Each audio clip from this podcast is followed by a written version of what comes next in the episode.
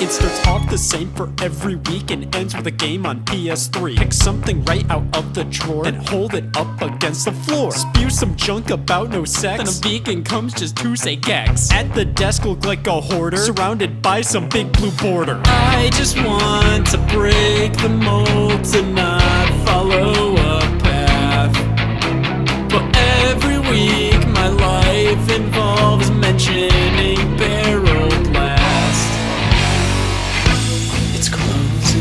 in. My screen is all burned in. It's closing I in. always have that stupid grin. It's closing And just like my virginity, I'm worried this 1080p outlines here for infinity. I'm on the board. Does my whole life need a giant watermark? I'm starting. I truly really never noticed something so stark. Why Are some deep questions. This is getting too philosophical for me.